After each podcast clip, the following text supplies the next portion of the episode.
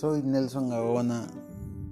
He creado este podcast financieramente gracias a que, indefectiblemente gracias a la pandemia que va a quedar grabado en el 2020 en nuestras vidas.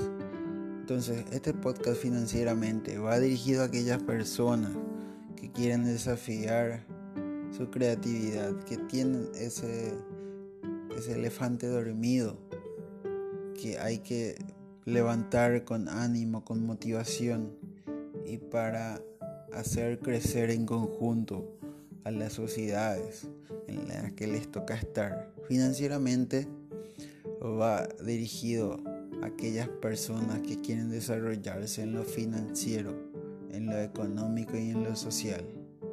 Acompáñenos.